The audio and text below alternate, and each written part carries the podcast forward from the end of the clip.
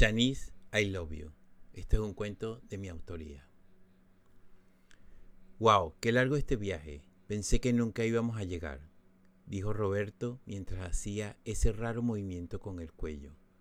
Se lo tomaba con las manos por los dos costados y hacía un viraje veloz de un lado a otro.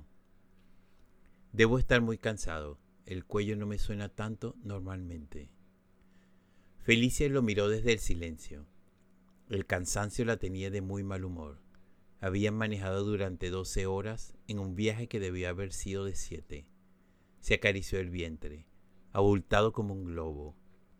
Se miró los pies, que parecían dos cochinos amarrados con unas tiritas. Movió su brazo para buscar el vaso de agua y se percató de que estaba vacío. Se volteó solo lo mínimo necesario y lo miró con el hastío reflejado en su ceja izquierda y le dijo, ¿Tú estás seguro de que este es el hotel? Claro que sí, belleza. Me equivoqué en la ruta, pero aquí sí que estoy segurísimo. ¿Estás muy cansada? Sin arriesgarse a una respuesta, Roberto saltó y dijo, Déjame registrarnos. Regreso a buscarte y ya vas a descansar como una reina. Aquí te dejo mi agua. Bajo del carro hizo unas contorsiones que parecían estiramientos, respiró profundo y con su paso decidido traspasó la puerta del hotel. Hello, how are you today? Roberto lucía su nivel 4 de inglés del British Council con orgulloso esplendor. La señora de la recepción lo miró y mostrando su mejor sonrisa de medianoche, le dijo, How are you, sir? Roberto no tardó en responder y fijándose en la placa de la camisa, le dijo en su reluciente inglés, Very well, thank you. What a beautiful name, Shanice. Y le extendió la mano con una hoja de papel. Tengo una reservación a nombre de Roberto López. Es por una semana. Aquí tiene el email. Hacía mucho que no veníamos a Nueva York y vinimos a disfrutarlo antes de que nazca el bebé. Shanice le dedicó su sonrisa de bienvenida, tomó el papel y comenzó a buscar la información en la computadora. A los pocos segundos a Shanice le dibujaron unas líneas de expresión en la frente, pero de expresión de duda y le dijo, Señor López, su reservación es para la próxima semana y no puedo ofrecerle cambiarla para esta semana porque el hotel está full. Roberto hizo lo que tenía que hacer. Carraspeó muy fuerte. Con cierta frecuencia las más complejas reflexiones salían de ese lado profundo detrás de las cuerdas vocales y le dijo, ¿Está usted segura? Oh, yes. Aquí está el papel en que usted mismo me entregó hoy. Es 7 de junio y la reservación es para el 14 de junio. Roberto tomó sus manos y colocándola a los lados de su cuello, hizo un giro veloz. Se escuchó un tracatrán. La señora lo observaba con mucho detenimiento. ¿Are you okay, Mr. López?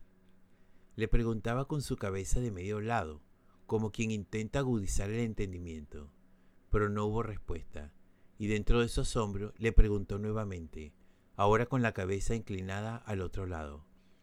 Can I do something for you? Roberto se colocó una mano en la cintura. Enderezó la columna, tomó aire, se pasó la mano por el cuello, se estiró la Lacoste y dijo, mi esposa está allá afuera en el carro. Está embarazada, de muy mal humor. Hemos manejado 12 horas para llegar aquí y yo no puedo salir a decirle que además de equivocarme en la ruta, también lo hice en la fecha porque me va a matar.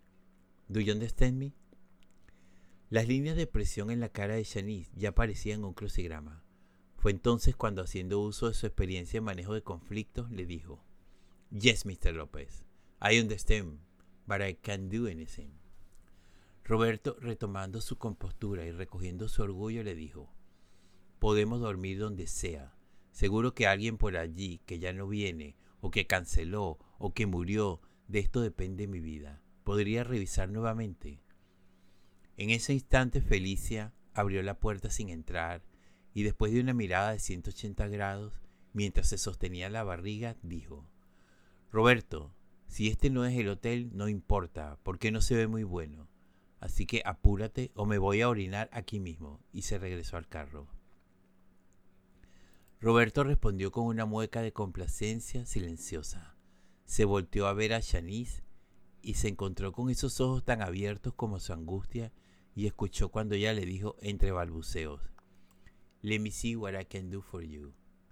A los pocos minutos regresó Shanice con un caminar que denotaba urgencia en el paso. Salió del mostrador y se le acercó a distancia de confidencia y en susurro le dijo, hay un piloto que debía haber llegado en la tarde. Quizás ya no viene. Podrían tomar esa habitación. Roberto la miró a los ojos y sin mediar culturas le propinó un abrazo de esos de Día de la Madre y le dijo, Shanice, you are the best, I love you. Y se fue corriendo al carro. Shanice quedó como si estuviera bajando de una montaña rusa, sacudida y despeinada. Y entonces sonrió diciendo, Fucking Latinos are all crazy.